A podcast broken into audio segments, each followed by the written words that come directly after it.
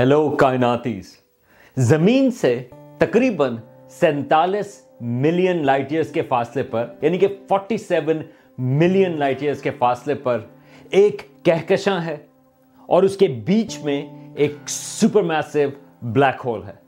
وہاں پر کنڈیشنز بہت زیادہ ڈینس ہیں۔ وہ اتنی ڈینس ہیں کہ وہاں پہ روشنی کو بھی ذرا نکلنے میں مشکل ہوتی ہے۔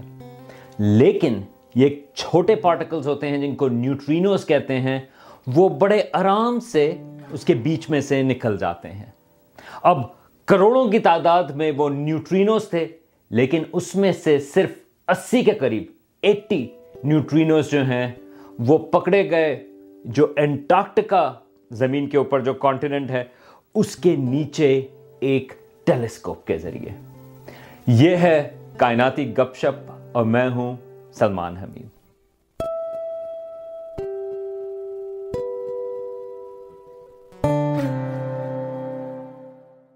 اسٹرانمی میں لائٹ یا جو روشنی ہے وہ بہت اہمیت رکھتی ہے۔ جب ہم ستاروں کی بات کرتے ہیں یا اپنے سورج کی یا دوسری کہکشاؤں کی، ان تمام کے بارے میں جو ہمیں انفارمیشن ملتی ہے وہ روشنی کے ذریعے ملتی ہے۔ اب کچھ چیزیں ہیں جیسے ہمارا اپنا چاند ہے یا مریخ ہے یا جو ایسٹرائڈز اور کامٹس ہیں، ان کے سیمپلز جو ہیں وہ ہم مل چکے ہیں، تو ان کو ہم ایک ڈائریکٹلی اینالائز کر سکتے ہیں۔ لیکن اس کے علاوہ اگر آپ کسی بھی چیز کو آپ نے اس کے بارے میں پتہ کرنا ہو، تو روشنی کی ضرورت ہوگی۔ لیکن روشنی کے علاوہ بھی چیزیں جو ہیں، یہ جو ہماری کائنات میں مختلف آبجیکٹس ہیں، وہ کچھ اور طریقوں سے بھی انفارمیشن دے سکتے ہیں۔ اس میں سے ایک مثال جو ہے، وہ یہ سب اٹامک پارٹیکلز ہیں، جن کو کہتے ہیں نیوٹرینوز اب یہ جو نیوٹرینوز ہیں، یہ اس کی جو ایگزسٹنس ہے، وہ نائنٹین تھرٹیز میں پرڈکٹ کی گئی تھی۔ اور پھر یہ پہلی دفعہ ڈیٹیکٹ ہوئے نائنٹین ففٹیز میں۔ اور یہ جو نیوٹرینوز ہیں، وہ الیکٹرانز کی فیملی سے تعلق رکھتے ہیں اور ان کا ماس جو ہے یا ان کا جو مادہ ہے، وہ بہت ہی کم ہے۔ بلکہ کچھ وقت، کچھ کافی حد تک خیال یہ تھا کہ شاید یہ بالکل ہی میسلس ہوں، لیکن اب ہمیں پتہ ہے کہ شاید کا بہت ہی تھوڑا سا میس ہے اور یہ تقریباً روشنی کی رفتار سے وہ سفر کرتے ہیں۔ اب ایک مسئلہ یہ ہے کہ یہ جو نیوٹرینوز ہیں، ان کو روکنا بڑا مشکل ہے۔ وہ ہر چیز کے درمیان میں سے وہ بڑے آرام سے گزر جاتے ہیں۔ بلکہ اگر آپ کوئی پلانٹ بھی آپ بیچ میں کھڑا کر دیں تو وہ بالکل ایسے اس میں سے گزر جائیں گے جیسے وہاں پر کوئی سیارہ تھا ہی نہیں۔ اور یہ اتنی زیادہ تعداد ہے ان نیوٹرینوز کی کہ اس وقت آپ کی جو باڈی ہے اس میں سے بھی ٹریلینز آف نیوٹرینوز جو ہیں وہ گزر رہے ہیں۔ بلکہ یہ دیکھیں اس وقت یہاں پر اس ہاتھ میں سے جو ہیں، وہ کئی ٹریلین نیوٹرینوز جو ہیں، وہ اس وقت گزر رہے ہوں گے۔ اب بہت ساری چیزیں جو ہیں، وہ یہ نیوٹرینوز بناتی ہیں۔ بہت سارے تو بگ بینگ کے فوراً بعد جو ہیں، بہت سارے نیوٹرینوز اس وقت بنے تھے۔ لیکن پھر یہ جو ریڈیو ایکٹیو ڈیکے ہوتا ہے، اس میں بھی نیوٹرینوز بنتے ہیں۔ یہ جو ہمارے سورج ہے، اس کے بیچ میں جو نیوکلیئر فیوژن ہو رہی ہے، جو ہمارے سورج کا فیول بناتی ہے اس میں بھی بہت سارے نیوٹرینوز بنتے ہیں۔ اور پھر ہمارا جو اپنا زمین کا ایٹماسفیئر ہے، اس میں یہ چارج پارٹیکلز ہوتے ہیں، جن کو کہتے ہیں کاسمک ریز یہ بیسکلی یہ پروٹونز وغیرہ ہوتے ہیں، جو بہت کائنات میں بنتے ہیں اور وہ آ کر ہمارے ایٹماسفیئر میں کسی ایٹم وغیرہ سے آ کر ٹکراتے ہیں۔ تو ان کے ریئیکشن کی وجہ سے بھی نیوٹرینوز بنتے ہیں۔ اور پھر میرا خیال ہے جو بہت ایکسائٹنگ جگہ ہے وہ یہ جو سپر نووا ایکسپلوژن ہوتے ہیں، جب جب ستارے جو ہیں، بڑے والے ستارے، جب وہ پھٹتے ہیں، تو ان کے کور میں بے انتہا نیوٹرینوز بنتے ہیں۔ اور پھر یہ جو سپر میسو بلیک ہولز ہیں، جو کہکشاؤں کے بیچ میں ہوتے ہیں، ان کنڈیشنز میں بھی، ان کے بیچ میں بھی وہاں پر بھی نیوٹرینوز بن سکتے ہیں۔ اب جیسا میں نے کہا، یہ جو نیوٹرینوز ہیں، کیونکہ ان کو روکنا بہت مشکل کام ہے اس وجہ سے جس طرح اگر کوئی ستارہ ہے، اس کے کور میں بہت زیادہ ڈینس وہاں پہ ڈینسٹی بہت زیادہ ہوتی ہے، تو وہاں پہ روشنی کو نکلنا تو مشکل ہوتا ہے، لیکن یہ جو نیوٹرینوز ہیں، وہ بڑے آرام سے وہاں سے نکل جاتے ہیں اور ہمیں ایک لحاظ سے وہ انفارمیشن پرووائڈ کر سکتے ہیں کہ اس سپرنووا کے بیچ میں کیا ہو رہا ہے۔ بلکہ یہ جو ایک مشہور سپرنووا ہے نائنٹین ایٹی سیون اے یہ نائنٹین ایٹی سیون میں ہوا تھا لارج میجلینک کلاؤڈ یہ ہماری جو قریب کی ایک سیٹلائٹ گیلیکسی ہے، وہاں پر اس کے جو نیوٹرینوز تھے، تقریباً بیس کے قریب، وہ ہم نے اس کے دیکھنے سے پہلے ان کی ڈیٹیکشن ہو گئی تھی۔ اب وہ تو بعد میں انہوں نے چیک کیا کہ نیوٹرینوز کی انفارمیشن ہمیں پہلے ملی اور اس کے جو پھٹنے کی روشنی تھی، وہ اس کے بعد آئی۔ تو ایک لحاظ سے نیوٹرینوز ہمیں ایکسٹریم جو کنڈیشنز ہیں، وہ ان کی بھی انفارمیشن دے سکتے ہیں۔ اب یہ نیوٹرینوز یہ انفارمیشن تو بہت اچھی پرووائڈ کر سکتے ہیں، لیکن ان کو پکڑیں کیسے؟ یہ بہت مشکل سے ڈیٹیکٹ ہوتے ہیں۔ اس کا دراصل ایک طریقہ پروبیبلٹی سے رکھتا، تعلق رکھتا ہے۔ اب جس طرح اگر آپ کہیں کہ کسی چیز کا ون ان ہنڈریڈ چانس ہے ٹکرانے کا۔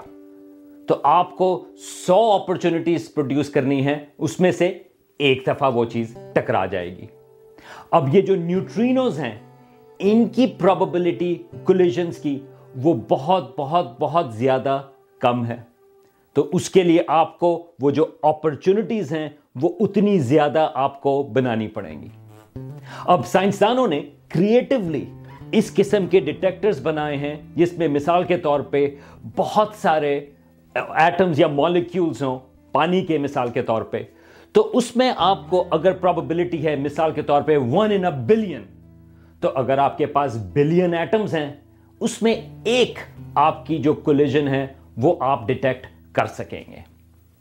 اب اسی پرنسپل کے اوپر ایک بڑی زبردست آبزرویٹری ہے، جس کا نام ہے آئس کیوب نیوٹرینو آبزرویٹری اور جیسا کہ اس کا نام ہے، یہ اسپیسیفکلی ڈیزائن ہی نیوٹرینوز کو ڈیٹیکٹ کرنے کے سلسلے میں ہے۔ یہ انٹارکٹیکا میں ساؤتھ پول کے اوپر یہ آبزرویٹری ہے، بلکہ اوپر تو نہیں میں کہوں گا، وہ ذرا نیچے ہے، برف کے نیچے۔ اب یہ آبزرویٹری دو ہزار پانچ سے دو ہزار گیارہ کے درمیان میں بنی۔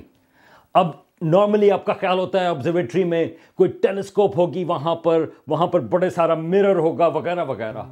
یہ ایسی آبزرویٹری نہیں۔ بلکہ یہ جو آئس کیوب نیوٹرینو آبزرویٹری ہے، اس کے لیے سائنسدانوں نے ایٹی سکس یا چھیاسی سوراخ بنائے برف کے اندر۔ ہر سوراخ جو ہے وہ تقریباً دو فٹ بڑا تھا اور وہ برف کے نیچے گیا تقریباً ڈھائی کلومیٹر۔ اور ہر یہ جو سوراخ ہے، اس کے اندر انہوں نے ایک، وہاں پر ایک لحاظ سے ایک سٹرنگ یا ایک دھاگا تو نہیں، ایک بڑی ساری کیبل ایک لحاظ سے، وہ انہوں نے اس کے اندر لٹکائی اور ہر سٹرنگ کے اوپر تقریباً سکسٹی، ساٹھ ڈیٹیکٹرز وہ اس کے اوپر لگائے اور ہر ڈیٹیکٹر جو ہے وہ تقریباً باسکٹ بال سائز جتنا بڑا ہے۔ یعنی کہ برف کے نیچے یہ جو آبزرویٹری ہے، اس میں پانچ ہزار سے زیادہ ڈیٹیکٹرز ہیں۔ اور اگر آپ اس کا پورا، اگر آپ اس کا ایریا لیں، تو وہ تقریباً ون کیوبک کلومیٹر ہے۔ ٹھیک ہے، تو ایک کیوبک کلومیٹر جتنا برف کا تودا، وہاں پہ برف کے نیچے، اس کے اندر یہ تمام ڈیٹیکٹرز موجود ہیں۔ اب میں آپ کو یہ اتنی ڈیٹیل کیوں بتا رہا ہوں؟ اس کی وجہ یہ کہ میں ہائی لائٹ کرنا چاہتا ہوں، یہ جو انسانوں کی کریٹیوٹی ہے، ہماری کائنات کو سمجھنے کے سلسلے میں۔ اب یہ جو ون کیوبک کلومیٹر جتنی یہ جو ایک لحاظ سے آبزرویٹری ہے، یہ اکتالیس یا فورٹی ون انسٹیٹیوشنز کی کولیبوریشن کی وجہ سے بنا۔ اور اس کا مقصد کیا ہے؟ یہ ہم، یہ جو کائنات میں مختلف جگہوں پر یہ جو نیوٹرینوز ہیں، ان کو ڈیٹیکٹ کرنے کا۔ اب یہ نیوٹرینو یہ ڈیٹیکٹ کیسے ہوتے ہیں؟ اب اوکیجنلی یہ جو نیوٹرینو ہیں، اس میں سے کوئی یہ جو برف میں پروٹونز یا نیوٹرونز ہیں یہ اس سے جا کر ٹکراتے ہیں۔ اور اس کے ٹکرانے کے بعد یہ ایک اور سب اٹامک پارٹیکل ہے جس کا نام ہے میون یہ وہ پروڈیوس ہوتا ہے۔ اب یہ میون جب وہ برف میں ٹریول کرتا ہے بہت تیز رفتار سے، تو وہ ایک بلوئش قسم کا، ایک نیلے رنگ کا ایک گلو پروڈیوس ہوتا ہے اس میں۔ اور یہ جو ڈیٹیکٹرز ہیں، وہ اس گلو کو ڈیٹیکٹ کرتے ہیں۔ اب کیونکہ یہ جو پورے کے پورا ڈیٹیکٹر ہے، یہ برف کے اندر ہے، تو اس میں کہیں اور کوئی اور روشنی نہیں آتی سوائے اس بلوئش گلو کے۔ تو اس سے ان ڈیٹیکٹرز کو پتا چلتا ہے کہ کوئی نیوٹرینو تھا، جس کے ٹکرانے کی وجہ سے یہ میون پروڈیوس ہوا اور اس میون کی وجہ سے یہ بلوئش گلو جو ہے، وہ انہوں نے ڈیٹیکٹ کیا۔ اب یہ مختلف قسم کے ڈیٹیکٹرز ہیں، تو وہ یہ پتا کر سکتے ہیں کہ یہ جو میون ہے اور جو اس کا اوریجنل نیوٹرینو تھا، وہ کس ڈائریکشن سے آیا؟ اور وہ پھر اس کی انرجیز جو ہیں، وہ ان کو بھی، ان کے بارے میں بھی ہمیں بتا سکتا ہے۔ ویسے اگر آپ کو اس کا ٹیکنیکل نام چاہیے، یہ جو نیوٹرینو کا جو انٹریکشن جو میون پروڈیوس کرتا ہے، اس کو چیرنکوف ریڈیشن کہتے ہیں۔ لیکن جیسا کہ آپ سوچ سکتے ہیں کہ زیادہ تر نیوٹرینوز جو آئس کیوب ڈیٹیکٹر ڈیٹیکٹ کرتا ہے، وہ ہمارے اپنے ایٹماسفیئر میں پروڈیوس ہوتے ہیں۔ وہ زیادہ آسانی سے ڈیٹیکٹ ہو سکتے ہیں اور بہت سارے پروڈیوس ہو رہے ہیں۔ تو سائنسدان جو ہیں، ان کی انرجیز کے حساب سے وہ پتا کر لیتے ہیں کہ کون سے ہمارے ایٹماسفیئر کے ہیں، کون سے ہمارے سورج کے ہیں۔ لیکن اب سائنسدانوں نے یہ بھی پتا کرنا شروع کیا کہ کئی ہزار، اب تک دو ہزار بائیس تک جو ہیں کئی ہزار ایسے نیوٹرینوز ہیں جو ڈیپ سپیس سے اس نیوٹرینو ڈیٹیکٹر تک پہنچے۔ اب یہ تمام ڈائریکشن سے آ رہے ہیں۔ لیکن ایک نیوٹرینو یہ دو ہزار اٹھارہ کی بات ہے، وہ ڈیٹیکٹ ہوا ایک اسپیسیفک ایک ایکٹیو گیلیکسی ہے۔ اور ایکٹیو گیلیکسی کا صرف مطلب یہ ہے کہ اس کا جو سینٹرل ریجن ہے، جہاں پر سپر میسو بلیک ہول ہے، اس میں سے بہت ساری ایکٹیویٹی چل رہی ہے یا اس کے اندر بہت سارا مٹیریل جا رہا ہے، تو بہت ساری ریڈیشن اس گیلیکسی کے بیچ میں سے نکل رہی ہے۔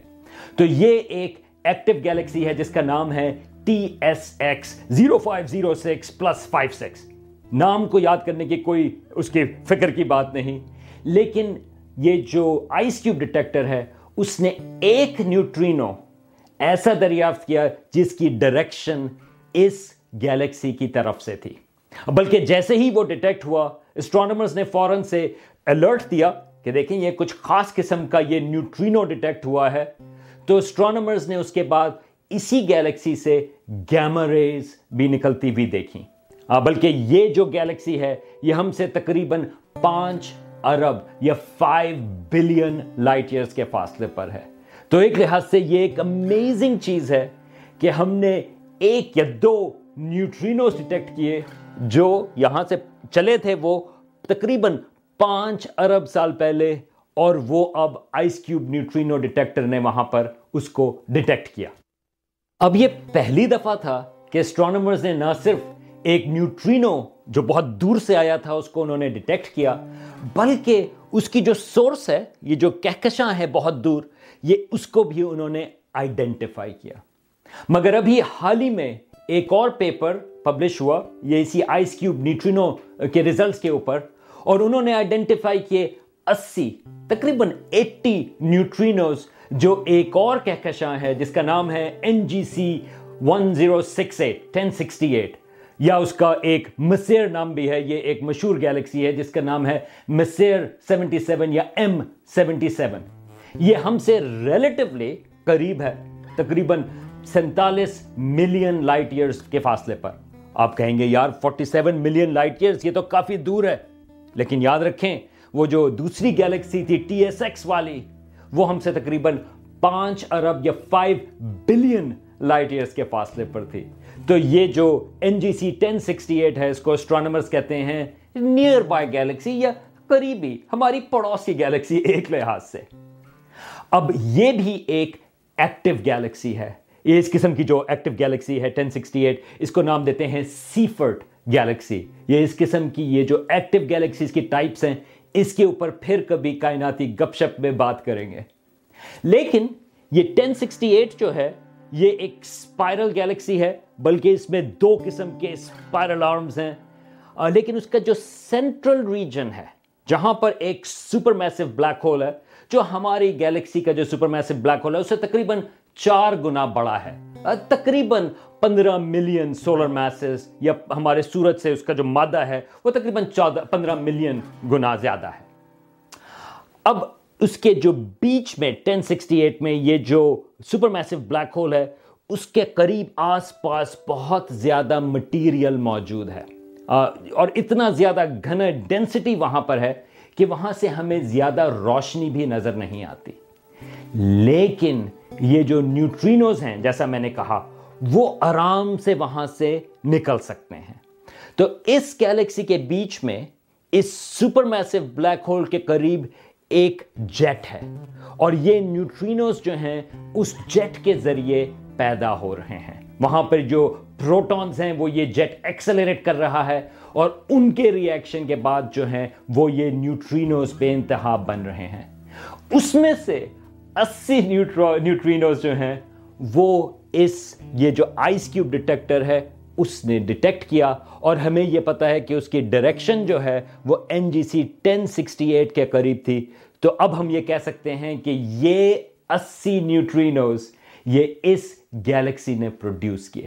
اور ایک لحاظ سے، ان نیوٹرینوز کی جو سٹڈی ہے، وہ ہمیں یہ بتا سکتی ہے کہ اس سپر میسو بلیک ہول کے قریب جو جیٹ ہے وہاں پر کیا ہو رہا ہے۔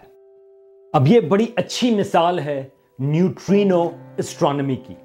آپ لیکن ذرا سوچیں کہ آج سے سو سال پہلے تک ہمیں یہ بھی نہیں پتا تھا کہ اس قسم کے جو پارٹیکلز ہیں نیوٹرینوز جو ہیں، وہ ایگزسٹ بھی کرتے ہیں یا نہیں۔ لیکن آج ہم ان نیوٹرینوز کو استعمال کر سکتے ہیں یہ پتا کرنے کے لیے کہ جہاں پر سپر نووا ہوتا ہے، اس کے کور کے قریب کیا ہو رہا ہے یا ان یہ جو سپر میسو بلیک ہولز ہیں، اس کے گرد جو جیٹس ہیں، ان کے اندر ہمیں کیا انفارمیشن مل سکتی ہے؟ لیکن جانے سے پہلے میں ایک اور چیز کا مینشن کرنا چاہتا ہوں۔ وہ یہ ہے کہ جو اسٹرانومرز ہیں، وہ ایک اور چیز کو بھی تلاش کر رہے ہیں، جس کو کہتے ہیں کاسمک نیوٹرینو بیک گراؤنڈ یہ کاسمک نیو بیک گراؤنڈ اب آپ کو شاید پتا ہو cosmic microwave background radiation کا جو کہ ایک روشنی ہے، جو بگ بینگ کے بعد، تقریباً چار لاکھ سال کے بعد، تقریباً فور ہنڈریڈ تھاؤزینڈ ایئرس کے بعد، یہ لیفٹ اوور روشنی ہے بگ بینگ کی۔ ایک لحاظ سے بگ بینگ کا جو بہت بڑا ایویڈنس ہے، وہ اس بیک گراؤنڈ ریڈیشن کی ڈیٹیکشن کی وجہ سے ہمیں پتا چلا، کیونکہ یہ اس کی ایک پروڈکشن تھی۔ تو اگر آپ نے اپنی کائنات کو پیچھے دیکھنا ہو یا پاسٹ میں دیکھنا ہو یا ماضی میں دیکھنا ہو، تو روشنی جو ہے، یہ جو فوٹونز ہیں، وہ آپ کو بگ بینگ کے چار لاکھ سال کے بعد تقریباً وہاں تک آپ کو لے جاتے ہیں۔ اور اس سے پہلے وہ کائنات جو ہے ہماری، وہ ایک لحاظ سے اوپیک ہے۔ یعنی کہ اس سے پہلے اس کو جو لفظ استعمال کرتے ہیں اسٹرانومرز وہ یہ کہتے ہیں کہ یہ جو روشنی ہے اور میٹر جو ہے، وہ کپل تھا۔ لیکن تو اس سے پہلے ہمیں دیکھنا بہت مشکل ہے۔ لیکن یہ جو نیوٹرینوز ہیں، جو کہ میٹر سے بڑے آرام سے نکل سکتے ہیں، اس کا بھی پروڈکشن ہے کہ ایک ہماری کائنات میں یہ کاسمک نیوٹرینو بیک گراؤنڈ ہیں، یہ وہ نیوٹرینوز ہیں جو بگ بینگ یا ہماری کائنات کی شروعات میں بنے تھے۔ اور اگر ہم اس نیوٹرینو بیک گراؤنڈ کو تلاش کر سکیں تو یہ ہمیں انفارمیشن دے گی بگ بینگ کے ایک سیکنڈ کے بعد۔ تو ذرا آپ سوچیں کہ ایک لحاظ سے یہ جو روشنی ہے لائٹ ہے، اس کے ذریعے ہم زیادہ پیچھے جا سکتے ہیں تقریباً چار لاکھ سال بگ بینگ کے بعد۔ لیکن اگر ہم کاسمک نیوٹرینو بیک گراؤنڈ دریافت کر لیں، تو پھر وہ ہمیں ایسی کنڈیشنز بتائے گی۔ جو ہمارے پاس تھیوریٹیکل ماڈلز تو ہیں کہ ہماری کائنات کے شروع میں کیا ہو رہا تھا۔ لیکن یہ ہمیں ڈائریکٹ آبزرویشنل چیزیں بتا سکے گی کہ ہماری کائنات میں بگ بینگ کے ایک سیکنڈ کے بعد کیا ہو رہا تھا۔ مسئلہ یہ ہے کہ یہ جو کاسمک نیوٹرینو بیک گراؤنڈ کے جو نیوٹرینوز ہیں، ان کو تلاش کرنا بہت مشکل ہے اور یہ جو آئس کیوب نیوٹرینو ڈیٹیکٹر ہے، وہ اس قسم کی لو انرجیز کے نیوٹرینوز کے ڈیٹیکٹ کرنے کے قابل نہیں۔ لیکن ایونچولی نیوٹرینو اسٹرانومی کے لحاظ سے امید ہے کہ سائنسدان جو ہیں وہ اس قسم کے ڈیٹیکٹرز بھی بنائیں گے کہ ہم ایونچولی یہ کاسمک نیوٹرینو بیک گراؤنڈ کو بھی ڈیٹیکٹ کر سکیں۔ تھوڑا سا انڈائریکٹ ایویڈنس تو موجود ہے اس بیک گراؤنڈ کے سلسلے میں، لیکن ڈائریکٹ نیوٹرینوز ابھی تک نہیں ملے۔